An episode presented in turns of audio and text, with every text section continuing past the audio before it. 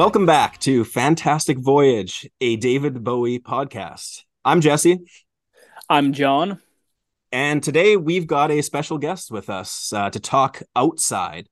We've got Teenage Waitress, a mu- uh, musician all the way from across the pond in, in Bowie land. How are you doing?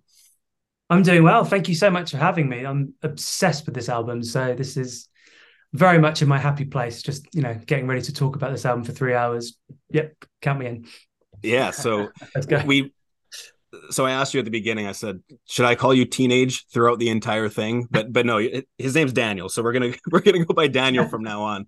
Uh, but uh, yeah, teenage waitress is your uh, I guess stage name or your your musician name. So maybe tell us a little bit about your your music. I, Johnny and I both listened to your album recently, Oh, uh, thank your- you so much. your latest, and uh, very very good. Uh, I oh, was thank you. That's Yeah, really was- kind.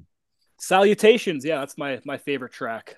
Oh, thank you so much. I'm so glad you like it, and it's really nice of you to listen. Yeah, so like, in fact, the the, the teenage it was only supposed to be one album, and the idea I had it was like, um, the concept was that like I, it was originally going to be called Eavesdropper because I wanted the listener to be like eavesdropping on other people's days, and like the the songs were going to be short stories from other people's perspective. So it was going to be called Eavesdropper, but there was already an Eavesdropper on Spotify, and I didn't want to share Spotify turf. So I thought I'd just get hyper specific and say, okay, so the listener's a teenage waitress, and all these songs are going to be the little stories that she hears, you know, between picking up plates, putting down plates, and it's just this little wrap around for all the songs. But um, yeah, no, it's on to my second album now, which wasn't supposed to happen, but yeah, it's having a lot of fun making it. that's a great concept. Uh, I Oh, think cool. that's cool. Yeah, that kind of fits Probably- this album too. I say it's probably a little bit more cohesive of a concept than the one that we have here, right? So, yeah. yeah, it does. So a yeah, little I'm in your music. We I, I heard a lot of Bowie uh, in it. Um, Oh, cool. in, in, in different places, kind of. I mean, not to the point where you're, you know, ripping him off like like like he would do properly, but but uh, you could tell the the influences. So yeah, where's uh or what? How did it all start with Bowie for you? Like, were you always was it always on in the house type thing? Like growing up in England, I imagine you had a lot, quite a bit of exposure. Yeah, well, see, my neither of my parents were really big Bowie fans. It all happened by accident, and it was kind of so. My parents, when I was five, I think, took me to. There's a waxworks museum in London called Madame Tussauds. I think there's a few around the world, isn't there? Yeah, Um, We've been to My a par- couple, yeah. yeah, my parents took me there, and there was like this. It says mid '90s, and there was this kind of rock circus display, and there was your Beatles and your Stones, and, and but there was a Bowie waxworks, and obviously I was really young, so I can't really remember much. But there was a Bowie sort of bleach blonde, serious Moonlight era Bowie, and they played Space Oddity over the sound system. And the story goes that just from that moment on, I just did not shut up about that song or that waxworks model for the like for the rest of the day. I just kept asking, who was that person? What was that song? And like just going on to my parents about it. And when we got home, my dad had in the 90s, you know, the the compilation, the the pink and uh, sort of pink and yellow best of two disc. Um, yeah, yeah. The singles dad- collection, right? yeah, singles collection. Yeah. my my Yeah. dad had that. He wasn't a massive fan. I, I you know, don't remember Bowie being played before that day, but he had it on CD and he sort of gave it to me. He was like, "It's the first song on this." Put some headphones on me and was like, "Enjoy." You got two CDs there, and like I just became obsessed. Like from there on in, like nothing else in the world mattered to me for the next ten years apart from David Bowie. And um, yeah, it was just like trying to trying to get good school re- reports so my parents would buy me another CD or, or you know like going to the library and picking up cassettes and stuff. Like it just nothing else mattered. You know I remember teachers saying what do you want to be when you're older? And I'd be like David Bowie. And like getting on sorry sorry carry on Yeah, that's okay. Let's fill our quota already. That was like I was asked so many times, "What do you want to be when you grow up?" And it was a beetle. I still say that, and people say, "Oh, like do you like your job?" I'm like, well, I still want to be a beetle when I grow up. But uh, speaking of which, uh, I mean, okay, this is a bit of a. I mean, this is an evergreen show. People will be listening to this years from now. I I think anyway. But uh, big news: a new Beatle album or a new Beatle track was released. Uh, Oh, yes- yesterday. no, no, it wasn't yesterday. It was a couple days ago. But Well, we always talk about them. They're like the biggest contemporary new band. Like they just knocked Taylor Swift off the charts. You know, like they're uh, Yeah. they're all one of them I, greats. I hear i hear ringo's dating an nfl player now too he's spotted at some games um yeah let's let's not get into now and then but uh let's let's get into outside um Yeah, so released September 25th, 1995, peaked at number 8 in the UK, number 21 in the US. That's rather high for the UK. I wouldn't have expected that this album to get all the way up to number 8. Um Nice. marketed marketed better than the the previous uh Buddha of Suburbia. Yeah. Well, it's certainly not a commercial album. Even the 20s in the US, I mean, he was in a bit of a slump there, right? The last few albums weren't anywhere even close to that. So it's kind of a miracle that this one Right. Yeah. that high. Yeah.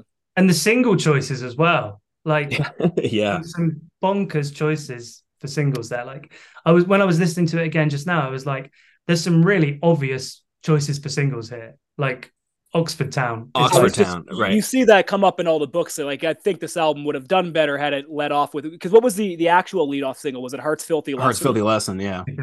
Yeah, which I guess thi- like kind of fit into like that Nine Inch Nails craze, right? That was probably happening at the time. It did kind of hmm. sound like that, I guess, but there's no denying that Oxford Town's still way more commercial, right? Yeah, for sure. It- I mean, it would have been weird though if you would have started an album out called Outside with this, with the catchiest thing. I, I think that would have been off brand for him. I think I think he did, he was true to himself and true to working with Eno and everything else that they were doing.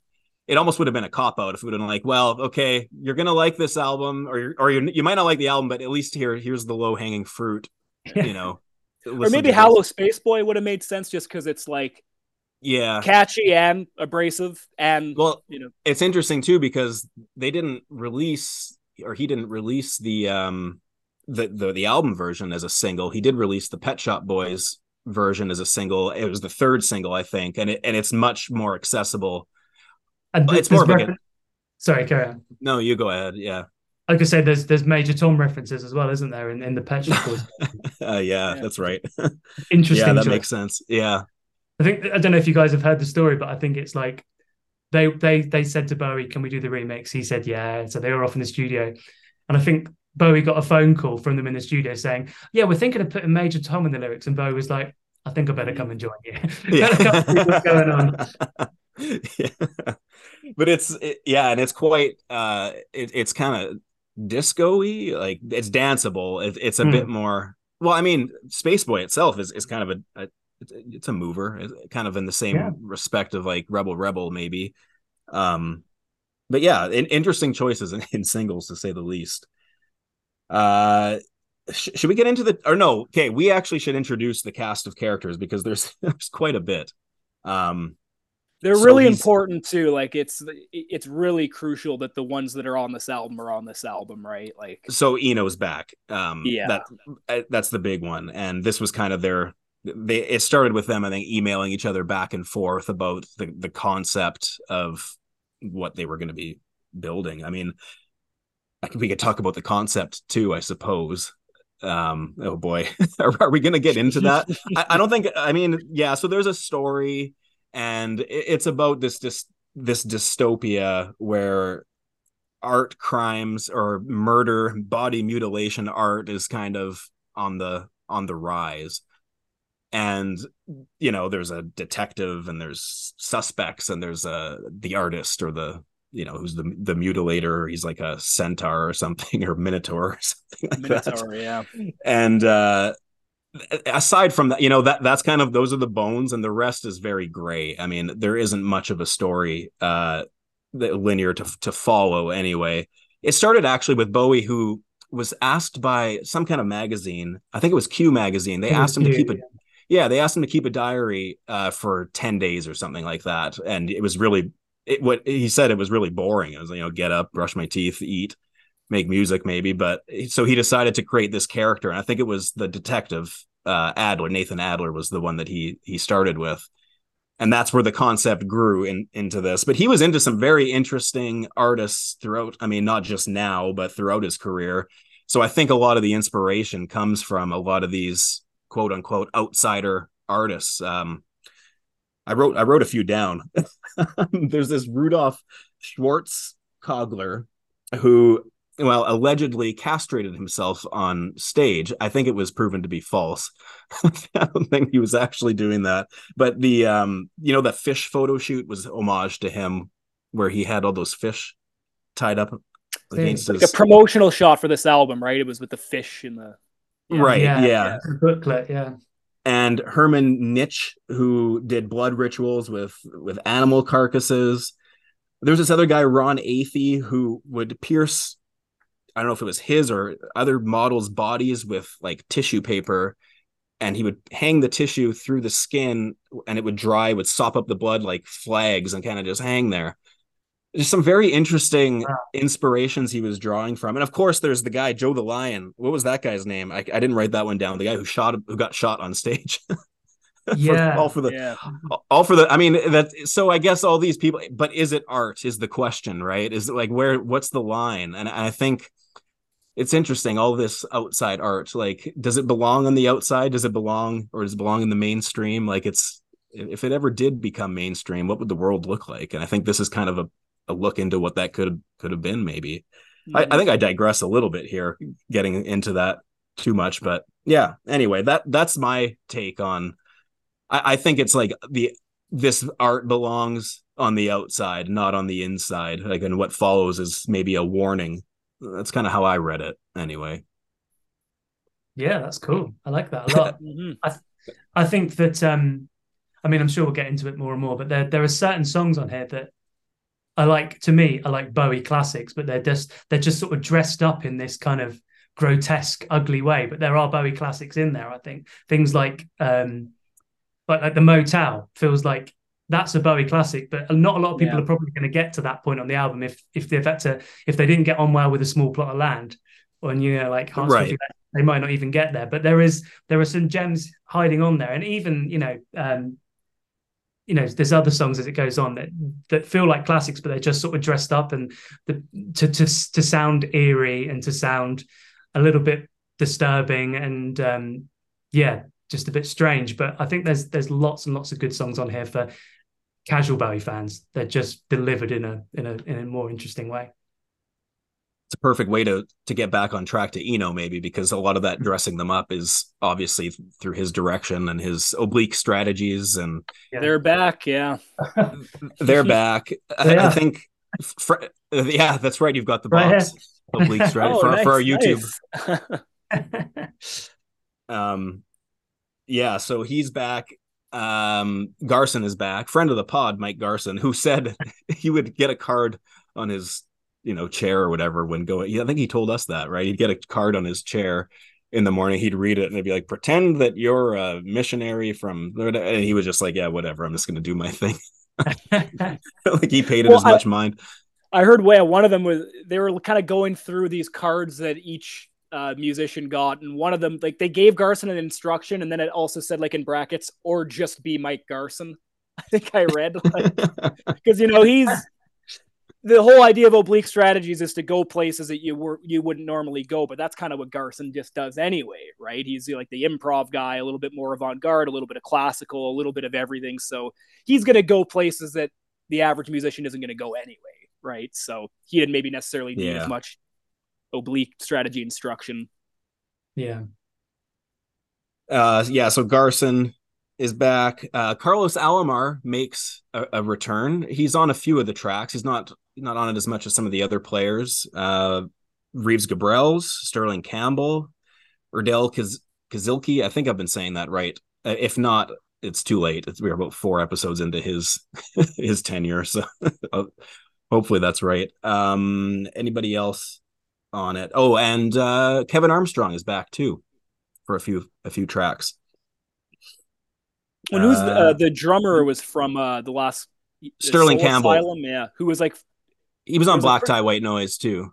Yeah, and there was a pretty cool story where he was like living in the same apartment as Dennis Davis or something, and like that's how he learned to play drums. Dennis Davis was moving his drums or something like that. You ever hear that oh, story? Oh no, that's cool. and I didn't yeah, and oh, so what, what do you do? He asked him. Oh, I play for David Bowie, and then you know he gave him a few lessons, and sure enough, he's now he's playing with David Bowie. So that's just you know that's kind of that was kind of crazy to me.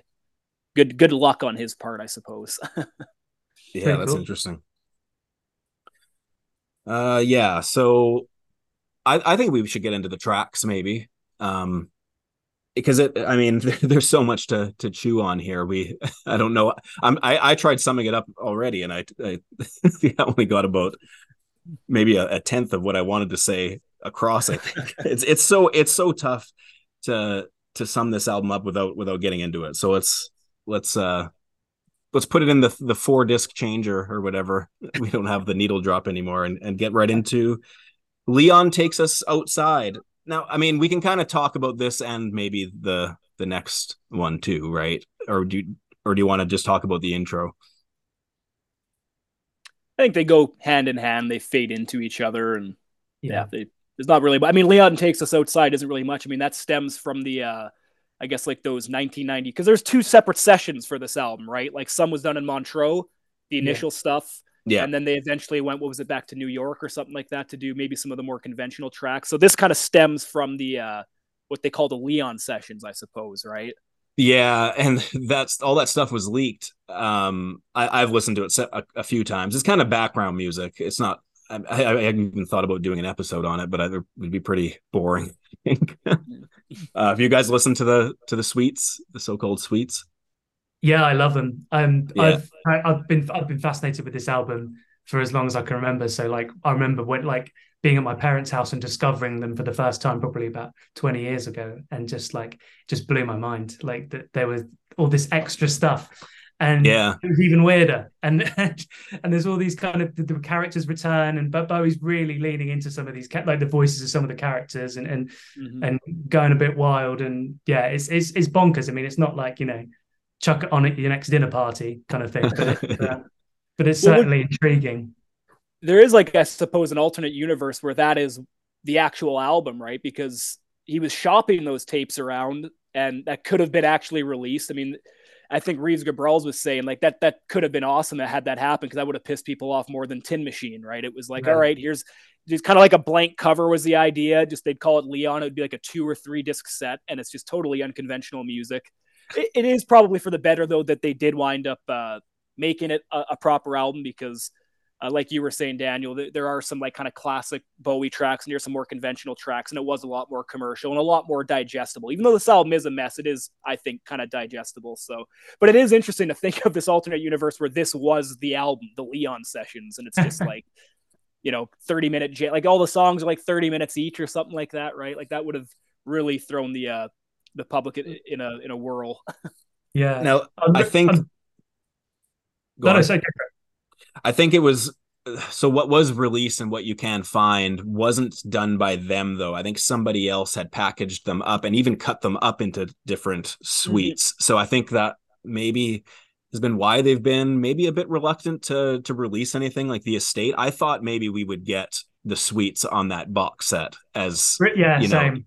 that would have been really cool. But I wonder if it's kind of one of those things where they go, well, you know, it got leaked and that's it. You know, they don't. Well, they did do Toy though, which you know was released or was leaked off of Mark Plati's laptop. They got stolen or whatever that is, and they salvaged that.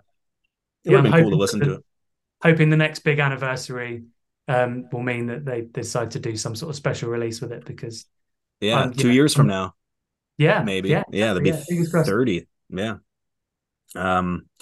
Hey, this is your first contemporary album, Johnny you're born in 95 this is your year. Right yeah. Yeah.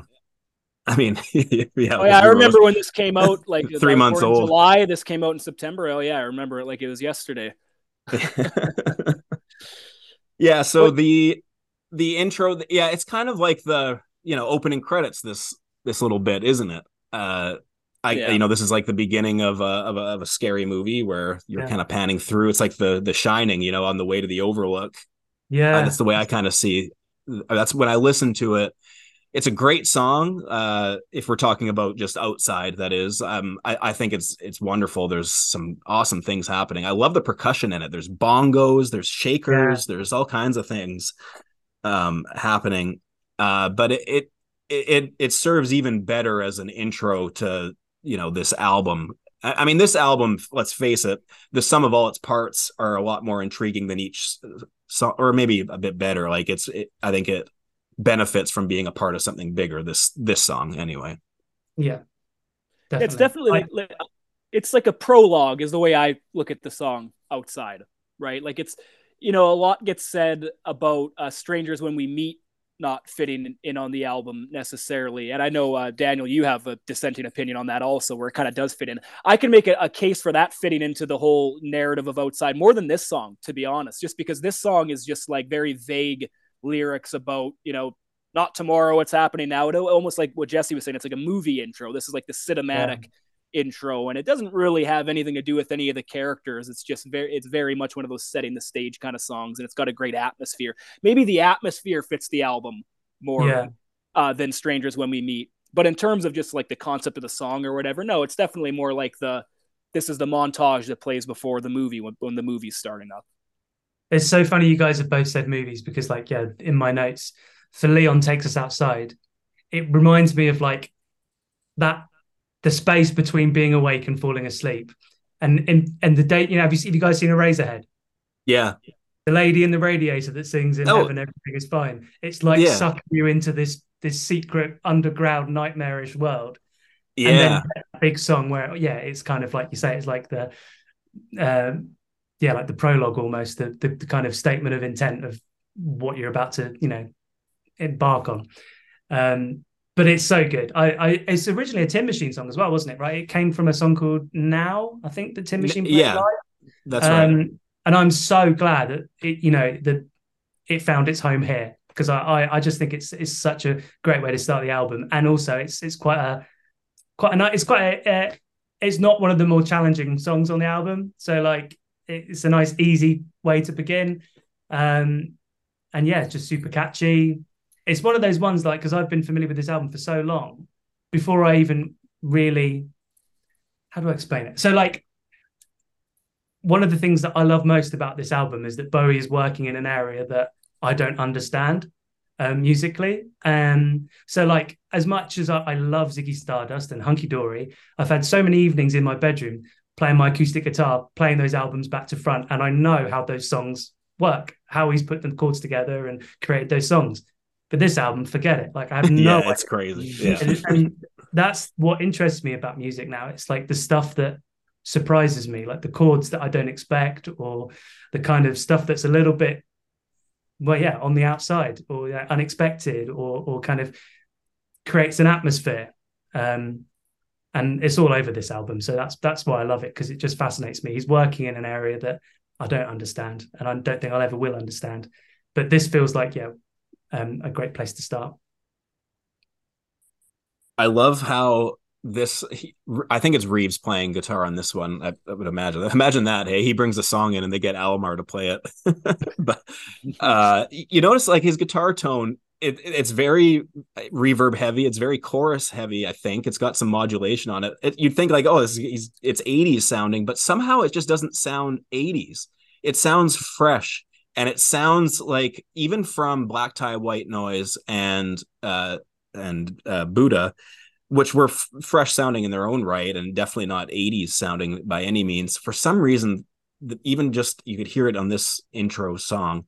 It just sounds like he's found it again, and and I love those albums uh, for, for different reasons, and, and I do really really like Buddha and and Black Tie, but this is just like oh man he's he's back to like on top again. Like those albums he's he's getting there and it's almost like oh okay bowie's got it figured out again. And and maybe it's it's it's the way that eno and and oh we should mention david richards is also back mixing and engineering and i think co-producing too.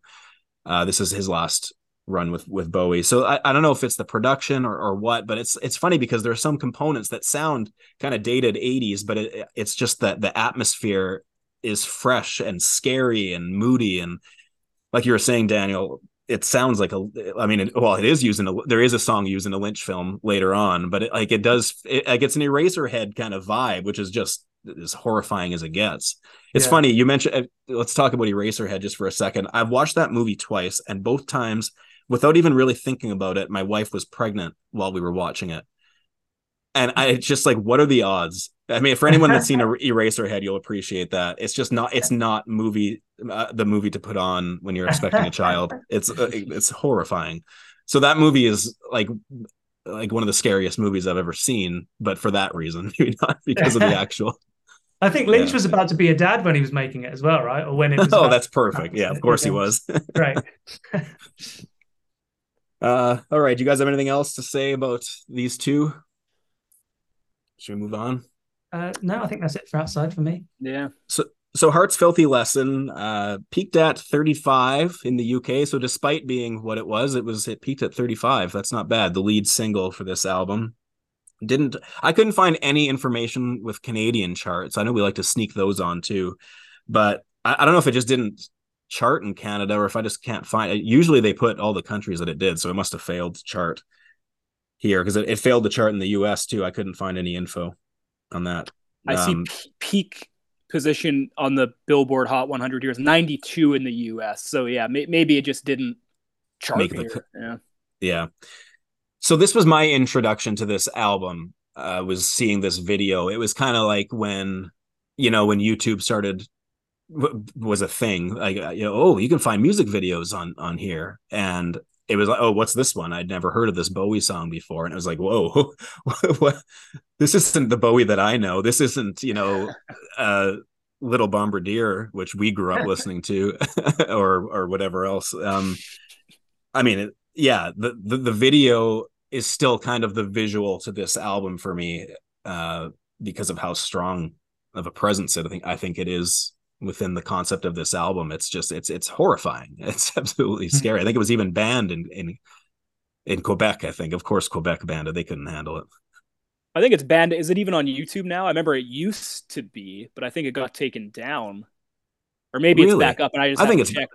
I think it's back up. But I, I do remember a point where it wasn't on YouTube um, because this, just like you, this was my introduction to this album. Um, you know, I, you know, growing up, yeah, like you said, we listened to 70s Bowie and, you know, the the early the mid 60s stuff that our dad was really into but we do have a cousin who like our cousin dylan who was really into 90s bowie and i remember he just had this on at his house like the music video.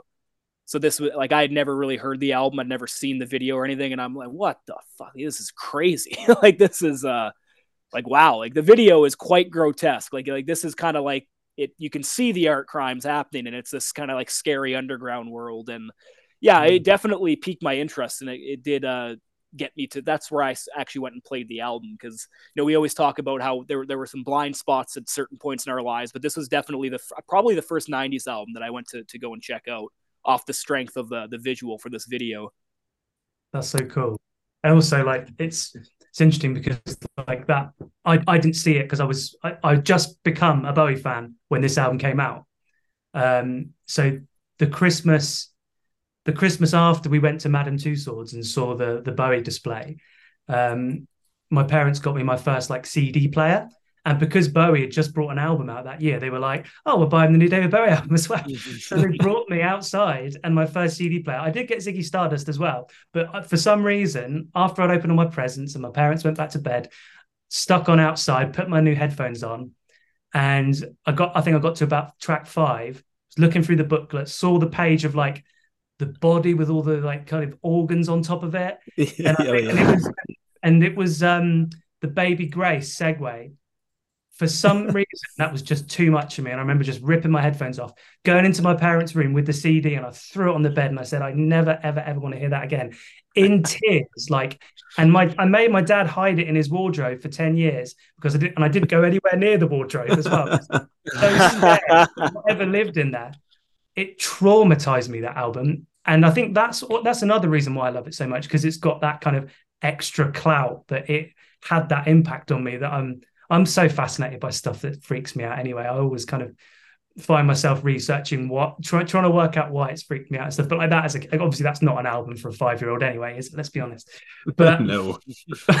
but yeah it was just too much for me. And like it was known as the scary bowie album in my parents house for like 10 years and I just never heard it again. I just had that one, you know, got to track five, and then it lived in my dad's wardrobe for 10 years. And then I think I, I started feeling a bit braver, and I asked um, my dad to record a cassette with everything but the segues on it. But... So I had that for ages. That's funny you say. It's funny you say that. I made a, a, a, poll on Twitter. Let's see if let's see what the results are. Um, do the segues get in the way of the album? And it was actually interesting let's see. Oh, I can't I can't find it, of course, now. Um I'll just say I, I, love how in the spirit of this album we're skipping from like track three to track eight and go, we're not doing it in a linear way because this is a it literally says in the title right. I guess we haven't even said the full title. What is the title of this album? Uh, one uh, outside the Nathan non Adler linear diaries. gothic hypercycle of the Nathan. That's right. Yeah. Or something yeah. Like so. I asked, do the segues on outside disrupt the flow of the album for you? if so would you kick them off? Now i couldn't have phrased this question any better. So i put three three there i'm patting myself on the back. I put three answers. No yes but leave them in and yes but and punt them. In other words like i don't like them. Now 54% said no they don't get in the way. So half so which is a pretty hot topic then right? There's just two sides to to this um and then half of the people that don't like or that think it gets in the way says leave them in. And the other half say punt them. So it's like perfectly split down the middle.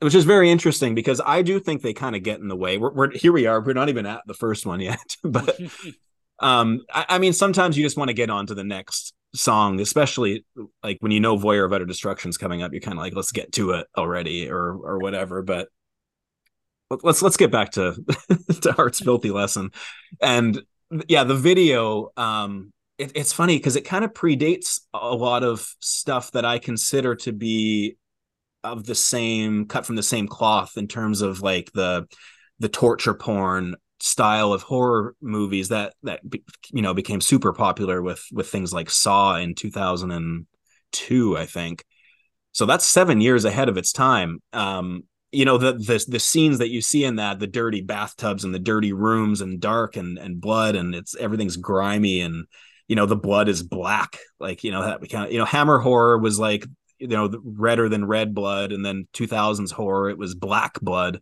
It looked like molasses kind of and this kind of it gets that same kind of vibe but it, it's it predates it quite a bit. I wonder if if that took inspiration from this video or or not. Um also like movies like uh like eight millimeter with Nick Cage, which came out in I think ninety nine, where it's like a snuff culture where they're, they're trying they're sneaking out they're they're they're seeking out snuff films. Like this seems like it, it belongs in that in in this world where you're seeking out this type of art.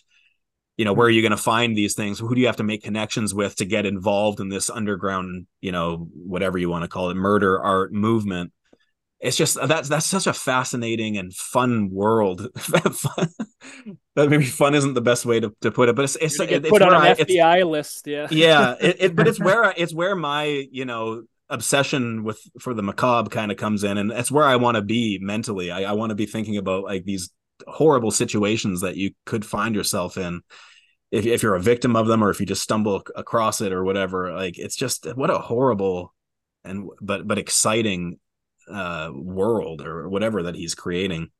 Yeah. And yeah, and this this sorry. Yeah. No, it's just so grimy, isn't it? It just looks so grimy, the video and, and unclean. And um, I just think you just wouldn't get that these days. Everything's just so HD, isn't it? It's just got this this certain charm to it because it just looks so dirty. Yeah, it looks like it looks like found footage like yeah. you know like it was it was taken like an eight millimeter camera like the blair witch project or something yeah. which and of course that that exploded the whole found footage uh yeah. craze was right after this album kind of it it exploded that's interesting yeah um and to be fair, like fair to this song too, like you know, we're kind of talking about the music video, but this isn't, and you know, apologies if there's any like Marilyn Manson fans out there, but this isn't just like shock value and like that's where it stops and ends or starts and hmm. ends. Hmm like there's still like your your classic David Bowie kind of philosoph- philosophizing the world happening on this song and like things like mortality. Like i do like a lot of the lyrical passages on this song where he's saying like you know um if only there was something between us something in our skies something in our blood something in our skies. Like it's almost like he's kind of looking for some kind of spiritual afterlife. And i guess it's also worth pointing out that the he in this is this is nathan adler. Like this is uh this is sung from his perspective, right? So it's one of those songs right. that kind of fits into the story a little bit. He's mentioning like uh Paddy, who's been wearing Miranda's clothes. Like he's he mentions Paddy, who's like a friend or something of his in this song. Um, so yeah, you know, it, it's yeah, the Laugh Hotel gets mentioned as well. Sorry, what was oh, that? Sorry. I think kind of. Like I said, the Laugh Hotel gets quite a few mentions as well. In um, in Leon, yeah. you get quite. Oh, you, yeah, and that yeah. seems to come up a few times. Right, right, yeah. Yeah. I also love the it switches halfway through too. There's kind of like uh, I'm not sure if the, I'm not sure what the chord change is, but it, it, all of a sudden there's a real heavy distortion guitar in it, and and like you know the song kind of just takes a turn about halfway through it, and I really Yeah. really like that kind of breakdown. Um, it's weird. It almost feels like there's more space in that part, and but you can hear Garson more or something like that. And of course, the the, the main riff that Reeves is playing throughout is very catchy too. It, it almost sounds like a like an engine kind of like revving up. The you know the do do do do do do do do do. It's just like it's like it's going and it keeps repeating, and uh, I don't know. I really like that. Kind of So cool. mechanical. Yeah. Yeah. I love the um the keyboard solo as well. The piano solo is great. Oh it just yeah. Yeah. it sounds like it's chasing you, and then you look over your shoulder and it stops, and then you carry on walking, it chases you. Again. Just teasing Yeah, that's right. Love, love it. It's a proper good old fashioned David Bowie anti solo, like a sort of Aladdin Sane kind of vibe, isn't it? Mark, Mark very Garson. much so. Yeah, Yeah. very much so. That's right. It is kind of like yeah, the the monster behind you that that nobody can see, or including you, until you look away. Like you were saying, it's not one of those songs you can replicate in your bedroom on your acoustic guitar, like you could, you know, Bewlay Brothers or something. Right? so There's a lot going on. Definitely. It's funny too because Bewlay Brothers, like you mentioned that, like that almost delivers the same kind of punch as th- this album does. It's it's scary, it's kind of haunting. You don't know what the hell's going on in that song, but if that's done with an acoustic guitar, this is done with so much more. It's kind of funny. The it's like the less is more versus the more is more, and the answer is it, it all can work as long as it's done, you know, right. It's interesting. Yeah. All right. Um, that was a big one. I, I feel like we're I'm I'm leaving thoughts out there. There'll be things that oh I wanted to say this about it, but Like I said, the general one is that the heart's filthy lesson is that you're going to die one day. That's the lesson, right? right. Yeah. the that's the- realization that you will die, right? It's like, uh, so yeah, it's, it's one of life is fin- finite. Yeah. yeah. Yeah. So small pot of small pot, small plot of land uh is is the next one.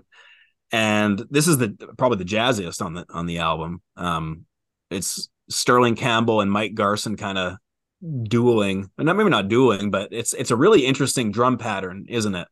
Um and that actually brings up a, a- an interesting thing I read was uh, Brian Eno would sometimes would play random things in individually into the player's uh, headset, like into their monitor.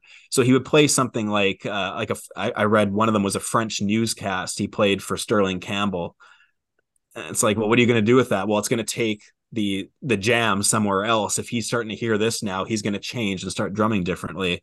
And I wonder what. He, I- so I'm thinking, okay, what did Eno play him for this one? Because it, it just sounds so different. That's so interesting. I didn't know that. That's so cool. Yeah. And I think his, his thought process, right, was like, if I just let them jam and they're left to their own devices, they're just going to resort to the blues. It's the Right. easiest thing where everybody can get on the same page. You know, the bass, the drums, the guitar, everybody, piano. It's the easiest thing to fall back to when you're doing like those Leon sessions, like these half hour to an hour long jams or whatever they were. You're gonna, you know, maybe get stagnant or run into a wall or run into more of a boring or more predictable place. So I think when he was introducing techniques like that, it was like, all right, if I put this in his ear, he's gonna, it's gonna take him somewhere else, right? It's gonna take them to new places. So yeah, that's that's that's really fascinating uh, thing that Eno added to this, which is why it's so important that he's back in the fold. Yeah, definitely. There's a huge Scott Walker feel on this one, isn't there, as well? In, in this in the vocal, like it feels really like uh, sort of tilt era Scott Walker to me. This one. Yes, which and I think Tilt did it not come out this same year, shortly after. I want to say, yeah, yeah, right. Yeah, yeah. Th- that- I mean, that's those Scott Walker albums. I mean, if anyone hasn't heard those and they're listening to this and they think this is macabre, like I mean, those Scott Walker albums, um, they, uh, they, I don't think anything's even come out since. Like the Drift is another one, right? Like albums like Yeah. that, I don't, I don't think have even been like people are. It's going to take another fifty years for people to catch up to that sound. Like it was just so advanced and so grotesque. Um, I've had nightmares about the drift. Like the first time I listened to it, I drove home on the motorway with it, listening to it really, really loudly at like I don't know, one a.m., two a.m. in the morning. Went home and just had the most disturbing dreams. Um, like yeah. donkeys and yeah, all sorts popping into my head. But uh, Min- what, minotaurs. What, yeah, I definitely had a sativa freak out once when I was listening to the album. Uh, on because I bought the I bought it on vinyl a couple years ago, and yeah, it was just like it was too much. It was scaring me. I had to shut it off. I was in my home alone in my basement. It was dark, and it was like around Halloween. You know, you always want to play the Halloweeny type albums. You know, this is an album that gets thrown into my rotation in October as well.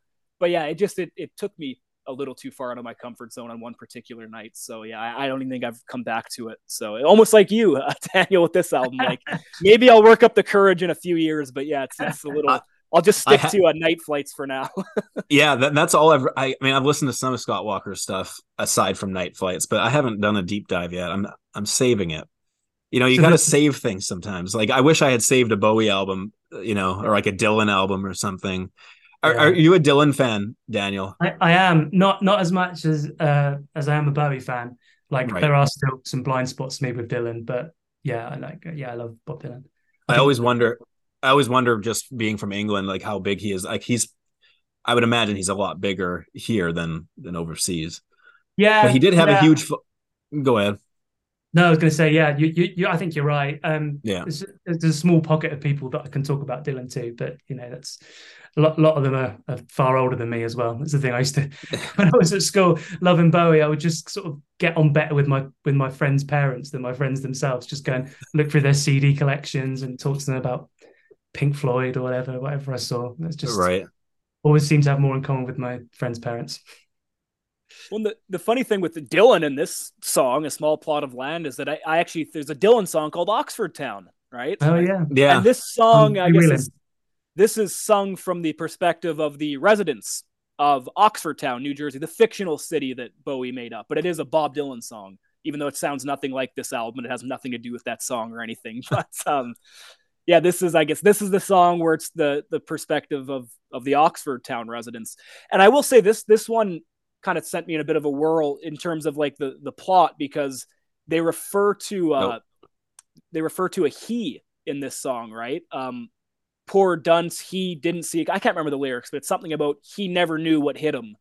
But you know the yeah, main yeah. the main victim is the is baby grace but she's a female but they're taught. So is this like is this song about a separate murder, a separate I think so. Murder, yeah. I guess like which is I guess at first I was kind of thrown off guard by that, but then I think I learned to appreciate. Oh yeah, this is like a hypercycle. This is an album that jumps from 20 years and it goes from last week to next week to 20 years. You know, it's it's all over the place. So I think I kind of like that this was a song that isn't following that linear narrative. This is just taking you to the world of outside. It's not trying well, to go from front from A to Z and I and I think too with the intro as as it suggests or, or outside is it's it's happening now is kind of like it's it, it's getting bigger now like it feels like this this movement's getting like you like you said Johnny it started in the 70s I think if you go back in the the diaries which are in the booklet in the with with the the package I, I think it, it's be, it's growing and it's building momentum. It's happening now. Like it wasn't like yeah, yesterday was one thing, but now like it's getting it's gaining popularity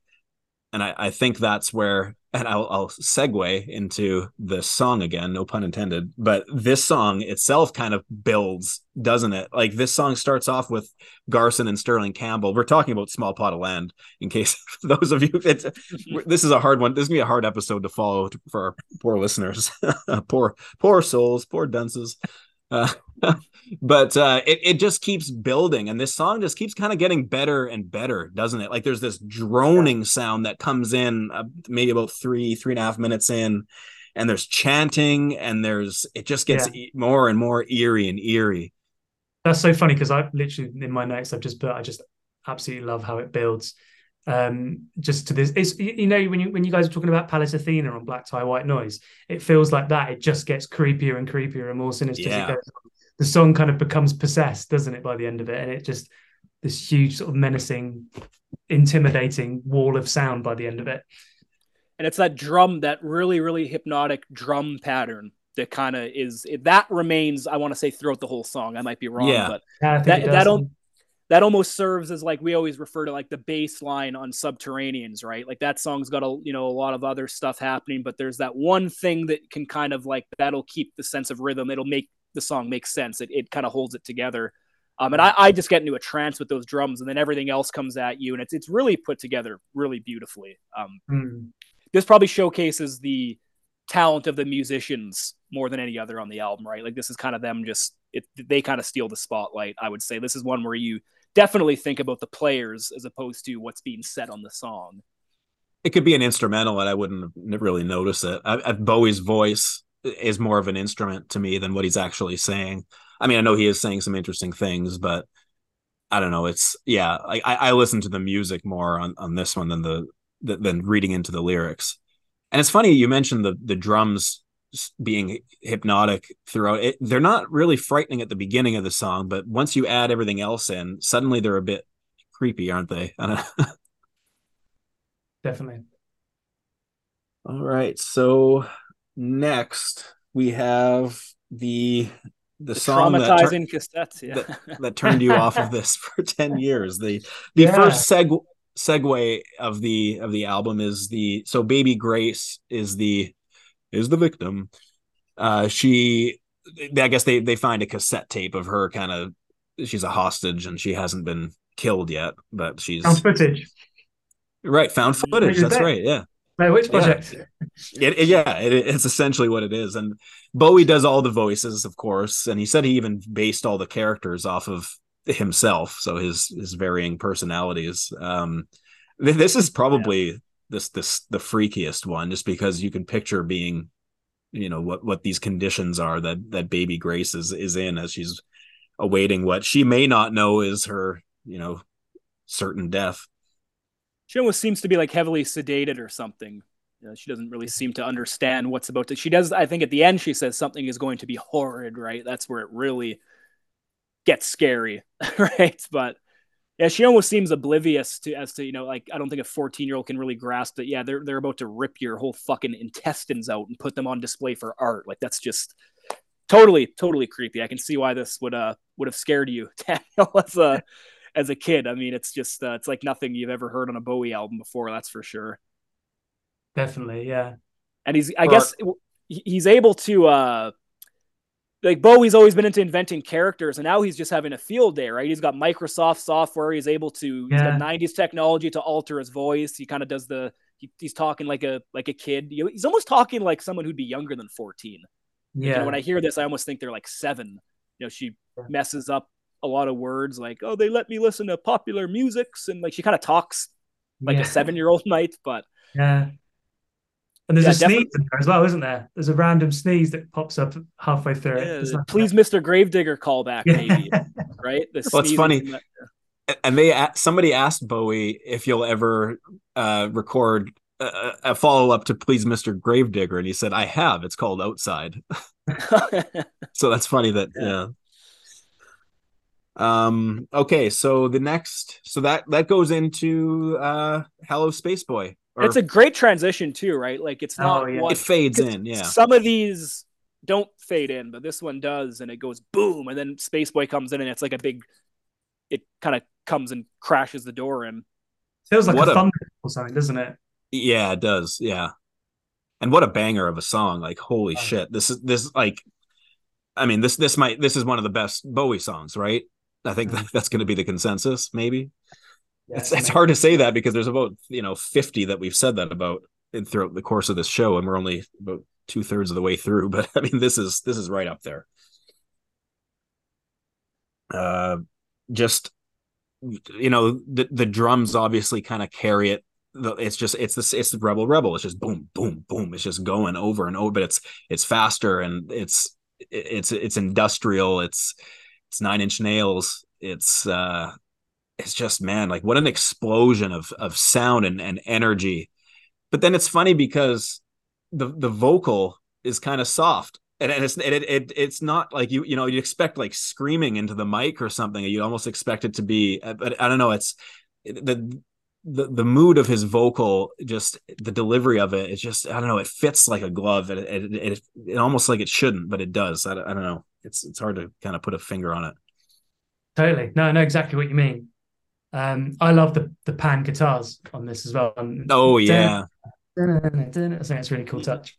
so cool. Yeah, Yeah, I yeah, was yeah. listening- I was listening to it and I was just like uh, I was like pinballing my eyes between the left speaker and the right speaker because I got these big tower speakers in my basement. I yeah, I love just chasing the guitars. I didn't listen to it on headphones, which might have been even better, but no, it was definitely a, a fun stereo panning song, that's for sure.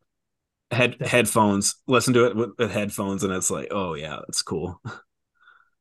Um, and, it, and there's a there's a weird chord change in it too that I really like. It's the uh, it's confusing these days part. I think it goes like the song's in it's in B minor. And then it kind of that bridge goes to A and then it goes to F and it just kind of it's jarring and you don't expect it and it just throws you off like what? And then it kind of goes back to normal after that. And I, I love how he keeps you off kilter like that. Um yeah. But it doesn't lose momentum. It's just it just keeps going and oh man, what a what a song. And uh it's funny, his vocal delivery too. He I think he said Bowie that is he, he said that uh it, it was like a Jim Morrison metal song. And now I kind of can't get that out of my head because I'm picturing Jim Morrison singing it and like, you know, like picture it now. Like, Spaceboy, you're sleepy now. Like I could totally hear it. And I, I don't want it to ruin it for me, but I'm scared that I'm going to be picturing Jim Morrison's voice when I when I listen. it's Jim Morrison covering uh Bye Bye Love by the Everly Brothers or something like that. Bye Bye Love, yeah because there's allusions to all sorts of things of the past on this, right? Like Bowie's own career, even. Like I know you mentioned Rebel Rebel earlier, right? I think it was for this song, Jesse. I think the drum, uh, just the drums are kind of you know that constant. And even uh, do you like girls or boys? It's confusing these days. I mean, Rebel Rebel comes to mind. You know, not sure if you're a boy or a girl, right? Like that's yeah.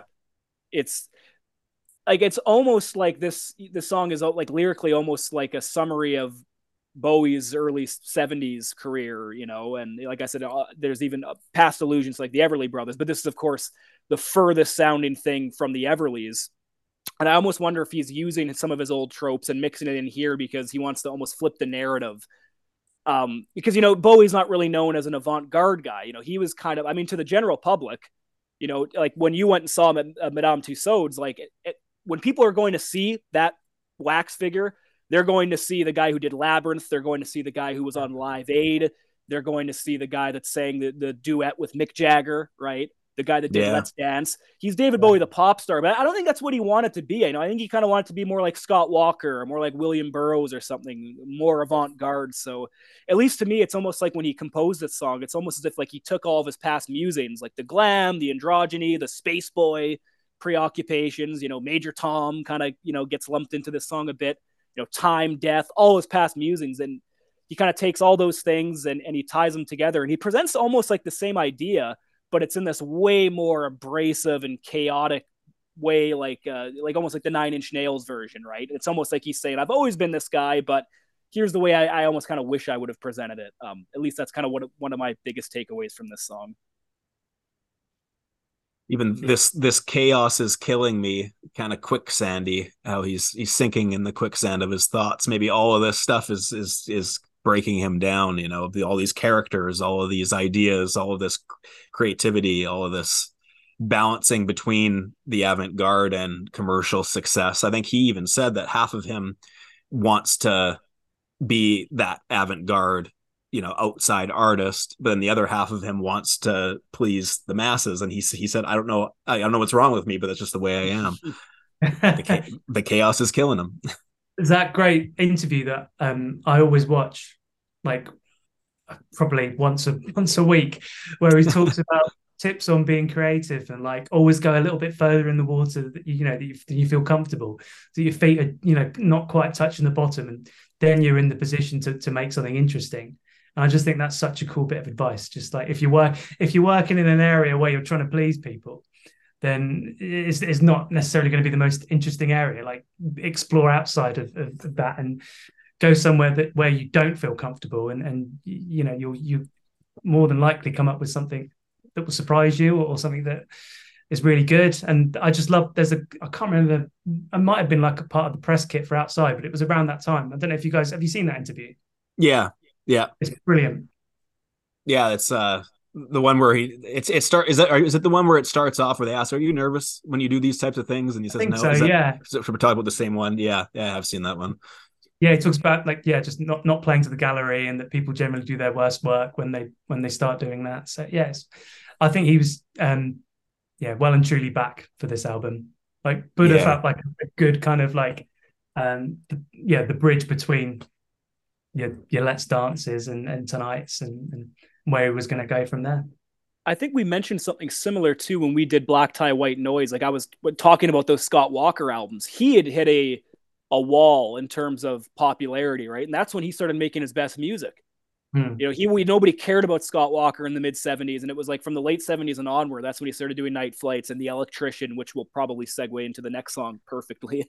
Um, and you know, things like Tilt and Drift. I mean, these are albums that are like not really made for people, right? It's like, all right, I'm going to just make this crazy thing.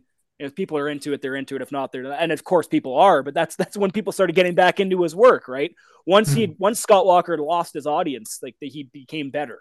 And I think Well- that's very similar philosophy to what you're saying with that Bowie interview.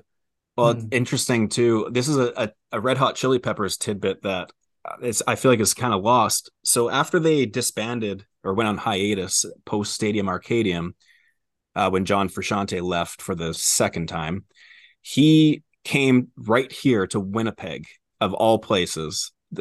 Like I, it's it's still just blows my mind that this is what he did, and he he made music with this guy named Kyle Funk, who was like a kind of an electronic um, you'd think he'd just be a funk musician, but no, he's more of like an electronic kind of guy. But uh, they made music to never be released. Uh, to like they, what would we do if we made an album or made you know whatever it was that they made? They wouldn't even have to think about make about what it would be because they weren't going to release it, and they wanted to see what would come out if you could just remove that from your brain. And he, apparently, like, oh, then we'll never hear it because that would have defeated the whole purpose, I guess. But yeah, I still just can't get over that. They were like, he was right here. Like John Frusciante is my hero. Like, and he was here in Winnipeg making music. Apparently, he just they sat around for like six weeks and just drank beer and and made music somewhere in Winnipeg, I, of all places. I don't know how he, he he hooked up with this guy to to get this concept together. But yeah, that that is such a cool idea to to just never mind don't play to the gallery but don't play to anybody. Just what would happen if you just took all that thought out of your creative process? You'd go places that you just can't go if you're thinking about is someone going to like this? Yeah, that's true. even Yeah, yourself even, even yourself like you're you're you're trying to please yourself at some like you know you got to make it sound good to yourself. Yeah, like that would I, I don't know how like that's such a to train your brain to to do that must be quite the creative exercise yeah. that's- filled my That's really interesting.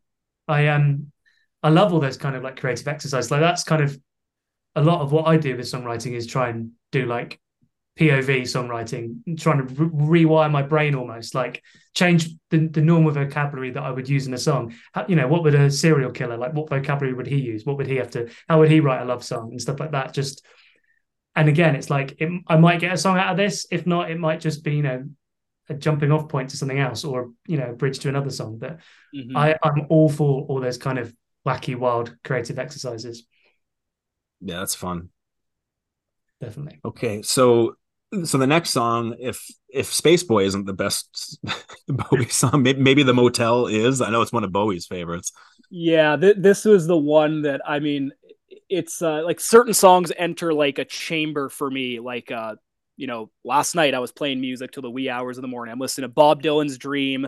I'm listening to The Electrician by the Walker Brothers. Like, these are songs that are like so strong and uh, emotionally potent that they will kind of turn into my my early hours of the morning songs. Right, like when I'm, you know, up having a couple drinks and it's 2 a.m. and I'm trying to milk the night for all it's worth, you know, and I'm, I'm, I'm relishing the absolute finest songs known to man. I think this song is joining like that ether for me. Like it's Oh yeah, holy shit, this is a, a, special song. Um, a Dear Prudence is another. There's actually a kind of a, a running joke in the family right now. I guess like we had a, a birthday party here for one of our cousins uh, recently, and it, everybody was kind of ready to go home except for uh, me and uh, Kelly's boyfriend Jesse uh, Calvin, and everyone's getting ready to go home, but then me and Calvin are talking about, oh, I can stay up for another two hours. And I pour myself another drink and I started singing Dear Prudence. And like Dear Prudence is like that, you know, when it's like that's when it's time to pack it in. Like he's busting out Dear Prudence. Like it's all right. Like, yeah. apparently uh, my girlfriend Haley and uh, and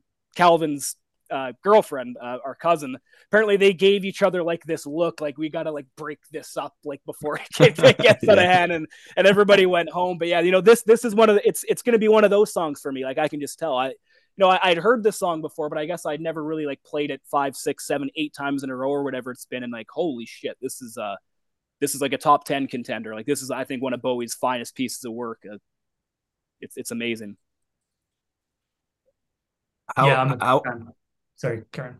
How awesome is it when when the beat kicks in after the beat? You know, when when the the the bass drum, I think it is, and the it's like percussion. It's like I think it's just a shaker of some sort. It's just like it's almost danceable somehow, like in a slow tempo way. But oh man, like when when that when that part kicks in, like it would be fine without it, and then it just takes it to mm-hmm. this next level, and then you know the the song changes key um i, I wrote it down it, it, goes so it's in f sharp and it just kind of goes back down a half step up a half step down it just kind of floats there from f sharp to f and then it, it goes into i think a flat and then it and then it goes back again and then it goes back to f and then and then finally the big key change for the release it, like it teases it. I've talked about that a few times on uh, on the show how i love when when a chord change or like a part or a key change even is is is teased and then eventually you get the the full you know throttle or, or the, the full impact of it. And i yeah it's just oh man like what a release at the end of this song with the mm-hmm. with the mm-hmm. guitar that comes in. I think it's panned i think it's only in the left speaker. Or is it the right? It's in i think it's just in the left speaker. And it's it's it's you know it's funny because that the guitar part is so powerful but it's it's kind of low in the mix and it, you really got to listen for it. And i love when you have that impact where you want it to it's like the more is the less is more type thing.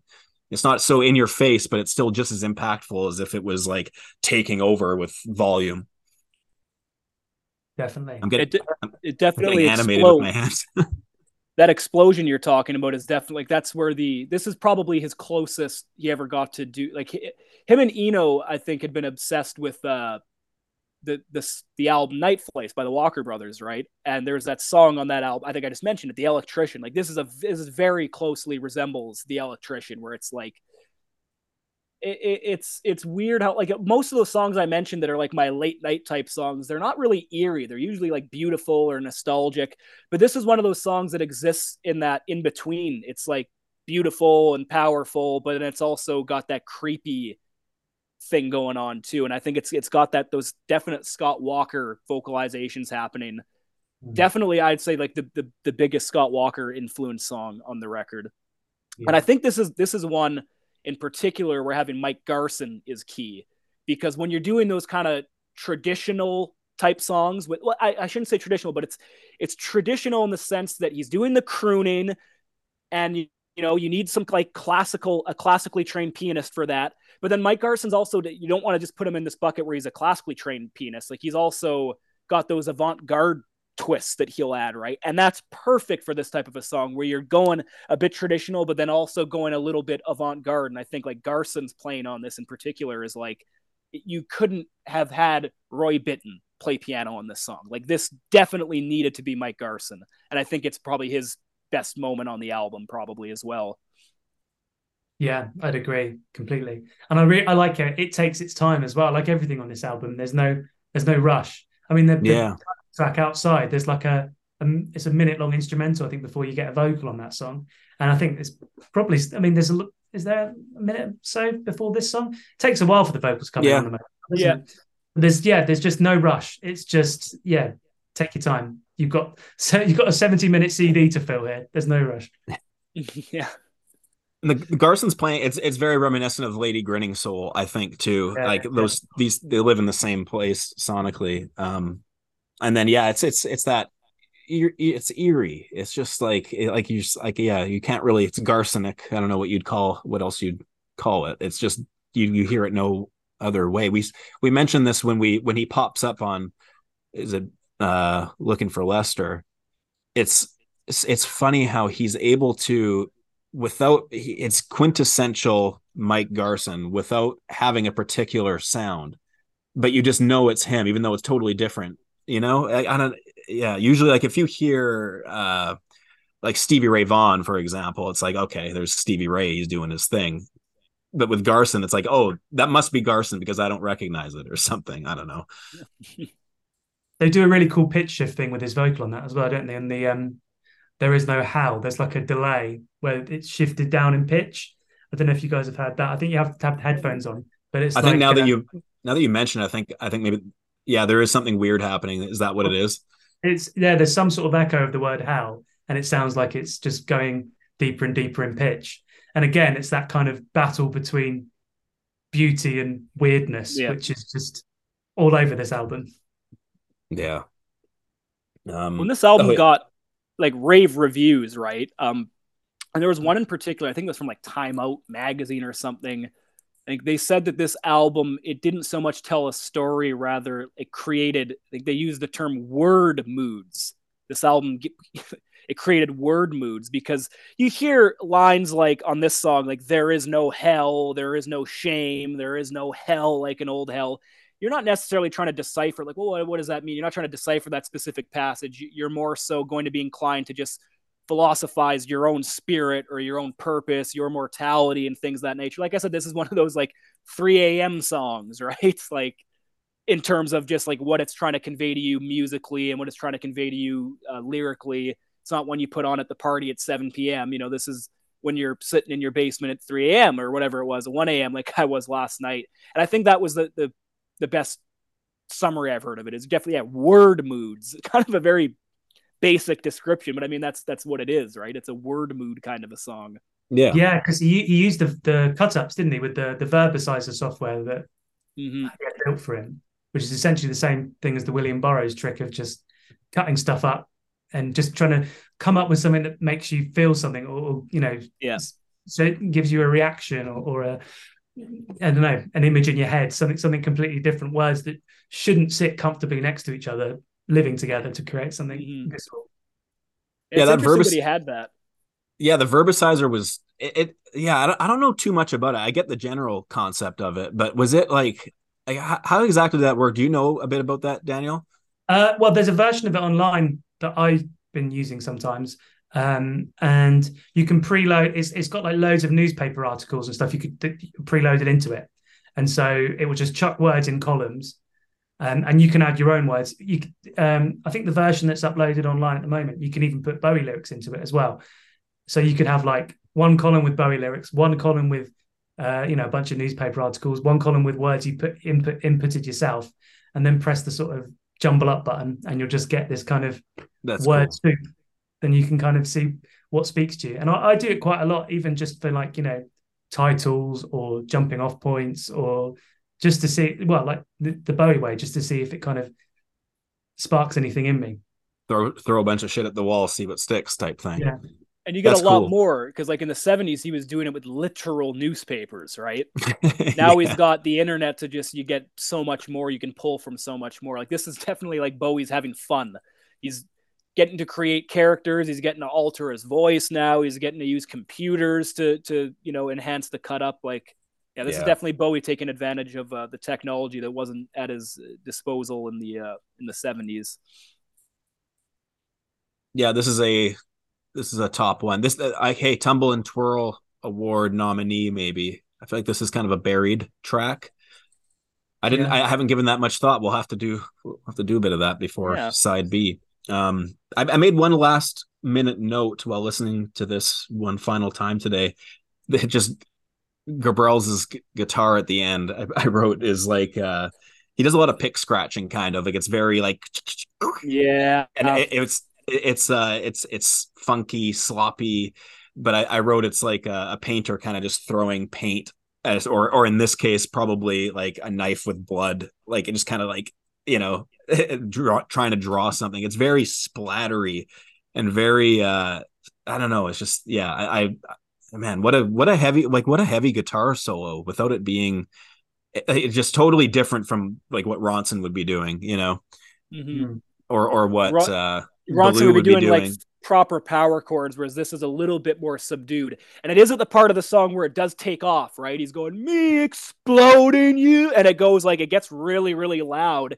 Yeah. But y- you don't want to go too far. It would, it would kind of kill the mood a little bit, right? So we kind of, those little scratches you're talking about, I think they're perfect because they're, like I said, they're a little bit more reserved. They kind of, keep the song a little bit more prestigious somehow by by making that choice. It keeps it a little bit more. It doesn't get ridiculous, maybe.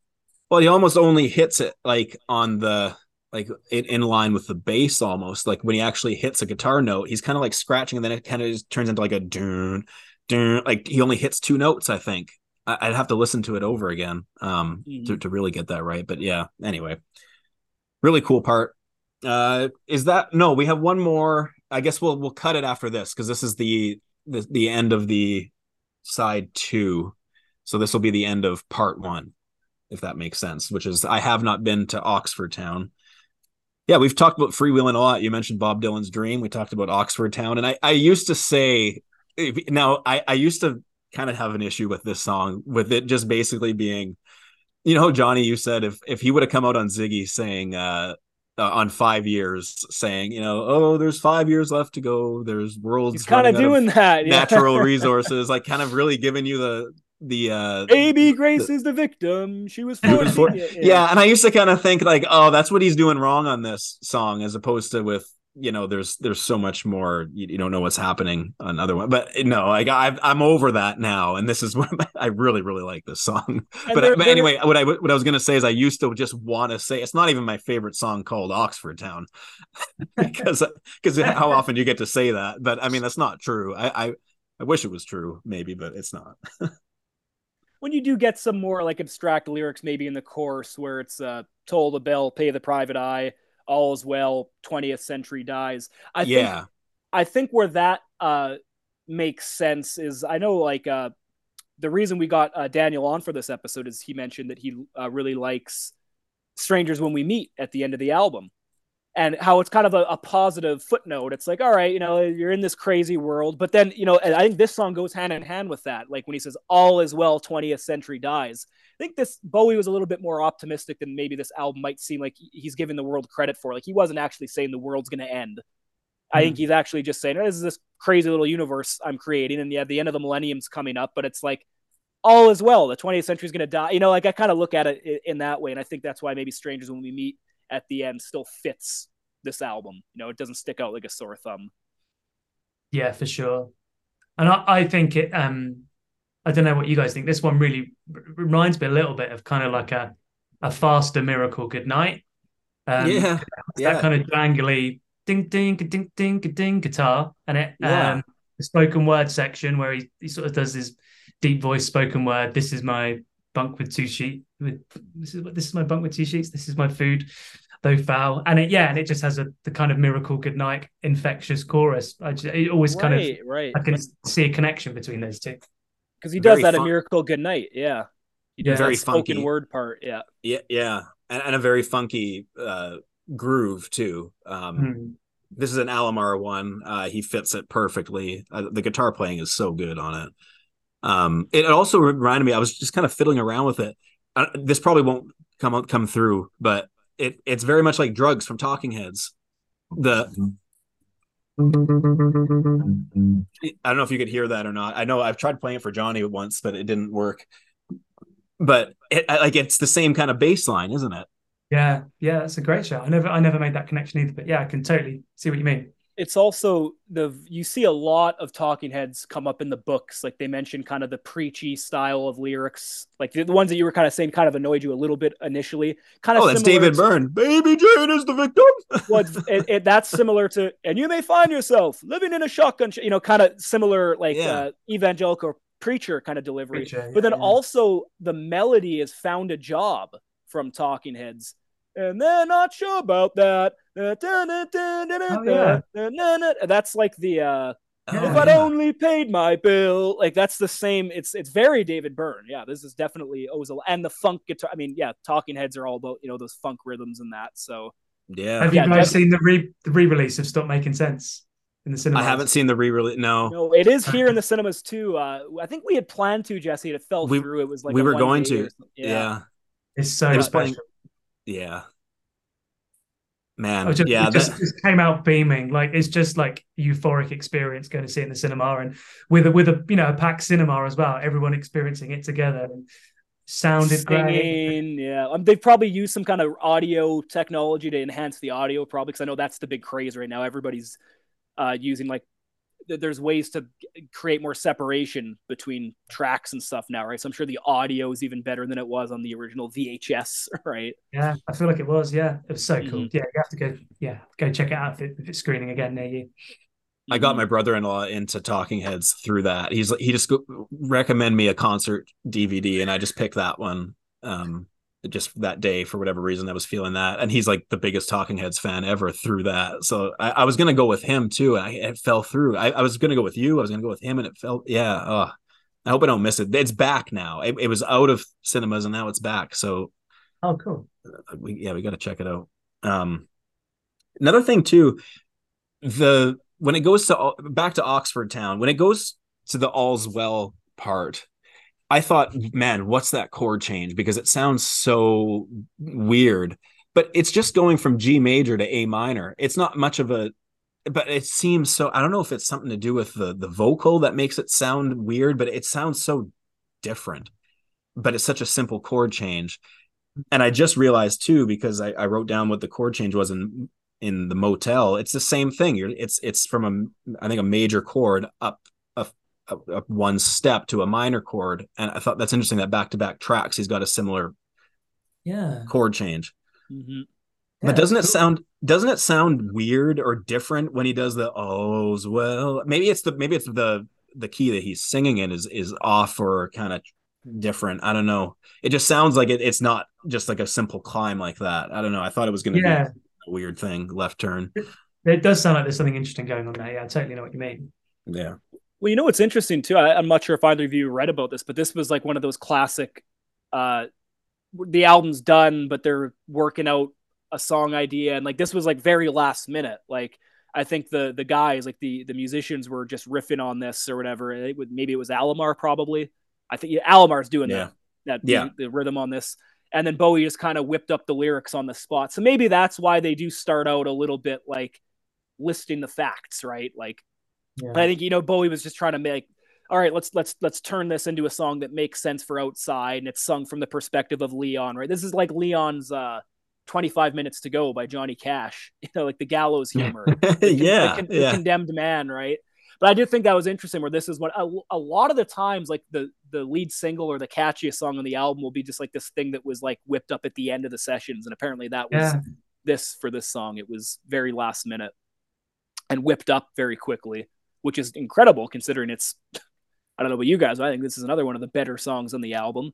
Yeah. Like if Yeah, I I wasn't, I so. mean, obviously, I think I'm going to pick the motel, but if I, you know, that song didn't exist, which would be really unfortunate, but if it didn't, this might, this could very easily be my pick. Yeah. It's a very strong. It's a strong three track run, isn't it? Yeah, it Yeah. is. Remote Tower, Oxford Town. Yeah. And an actual three track run too. There's no segues in between. Yeah. That's Mhm. interesting. Yeah. Hmm. All right. So I guess that does it for uh part Disc one. part one. Disc one. Yeah, of of of one outside. We never did get two, three, four, and five parts like he had. That's another thing too we didn't really mention is he planned to do an album with Eno every year, closing out the decade. And he, you know, in true Bowie fashion, he got bored after one and scrapped the idea altogether. But he was talking to Eno later, later, like as in like 2014, 15, maybe even, well, not 2016, I take it, but towards the end of his life, he said he wanted to re revisit this. It's too bad he didn't get that. Like, oh man, of all the things he was going to do next, I mean, we've missed out on two outside. Would Yeah, have been so good. he was robbed you know like he could have had another decade of life i think he would have accomplished a lot artistically in that i mean he did he wasn't like young young but when, when did he die? Was he 69 or something like that? Just yeah, just turned yeah it was just just a fresh 69 i mean that that's really unfortunate because yeah i mean from a selfish perspective i mean obviously the guy you know could would have enjoyed his life but i mean yeah he would have uh, i think he would have if he would have revisited this with Eno, I'm, I'm sure they wouldn't have made like album two but they probably would have done something similar, right? Yeah, I think there's um there's a couple of B sides from the Hours era that feel very outside, like feel like what they what, what he might have done on the follow up to Outside. There's one called um, No One Calls. I don't know if you know that one. That's a. I don't think I know though. I, no I've, I've probably it's one of those ones I probably listen to and then oh I'll revisit it when we get there. Yeah, well, uh, uh Hours is a funny one because I think all the B sides for Hours are stronger than anything that made it onto the actual album. Oh yeah. no one calls. We shall go to town, and we all go through three songs. They all feel like they they'd be at home on on a you know number two inside or contamination or whatever yeah. it was going to be. Like there's a there's some sort of DNA there that's that's similar. I definitely recommend checking them out.